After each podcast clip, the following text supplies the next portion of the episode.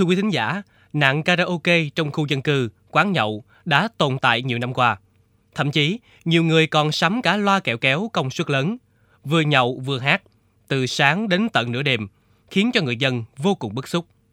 Đặc biệt, ở thời điểm dịch bệnh Covid-19 còn diễn biến phức tạp, thì loại hình kinh doanh karaoke di động tự phát có khả năng lây lan dịch bệnh. Trước tình hình này, vào đầu tháng 3 vừa qua, tỉnh An Giang đã ban hành quyết định tạm dừng việc hát karaoke di động toàn tỉnh.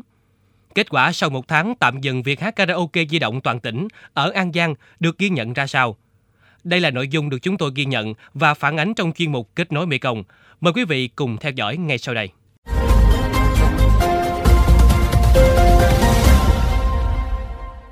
Ngày 3 tháng 3, Sở Văn hóa Thể thao và Du lịch tỉnh An Giang đã có công văn số 406 về việc tăng cường kiểm tra, xử lý vi phạm trong hoạt động kinh doanh karaoke trên địa bàn tỉnh.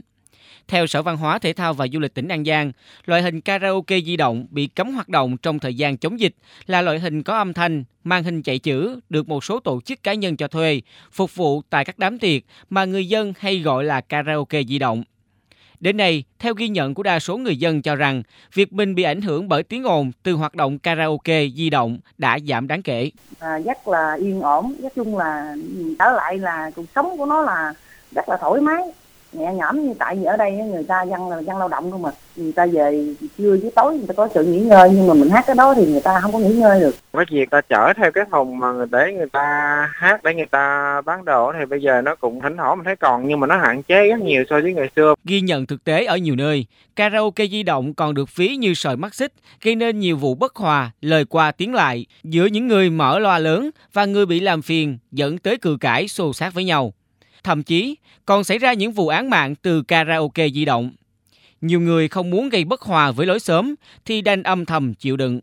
Kế bên nhà chị luôn thì nó có cái dàn karaoke di động, nhưng mà xung quanh nó hát tối ngày luôn, mấy năm trời. Con chị bại não, nhiều khi nó hát dội vang vô anh nhà chị kêu nó vặn nhỏ, là nó kiếm chuyện, nó chửi chị. Rồi cái xung đột một lần đó là từ đó tới sau giờ chị không có nói. Nó hát, nó làm gì làm chị không có nói luôn. Chị cũng đồng ý là cấm như vậy cũng là tốt, tại vì xung quanh chị cũng dữ lắm, xung quanh chỗ chị ở cũng ô nhiễm lắm. Nhưng mà từ cái lệnh cấm ra rồi thì hôm nay cũng giãn ra một phần nào, nhưng mà cũng còn.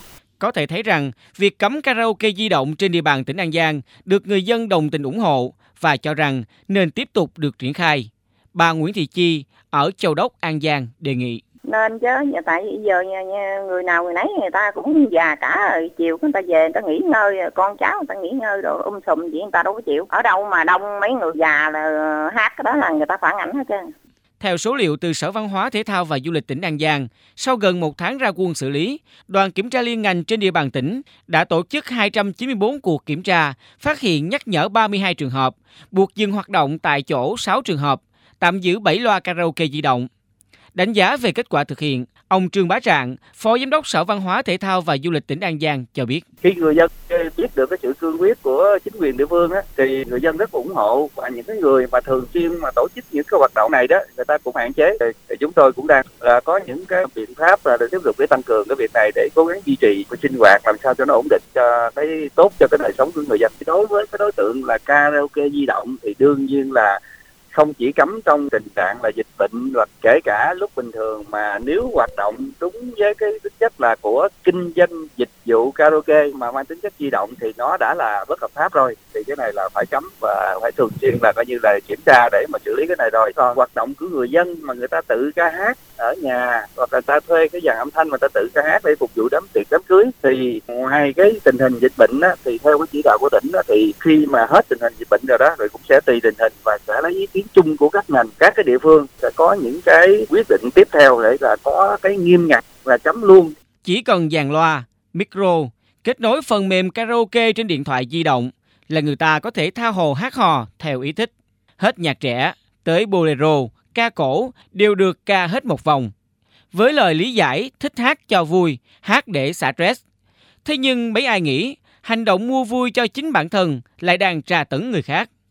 Chính vì vậy, việc cấm hát karaoke di động cần được thực hiện lâu dài không chỉ trên địa bàn tỉnh An Giang mà cần được nhân rộng thực hiện ở nhiều địa phương khác thì mới mong trị được triệt để tình trạng ô nhiễm tiếng ồn, mang lại không gian sống yên bình cho người dân.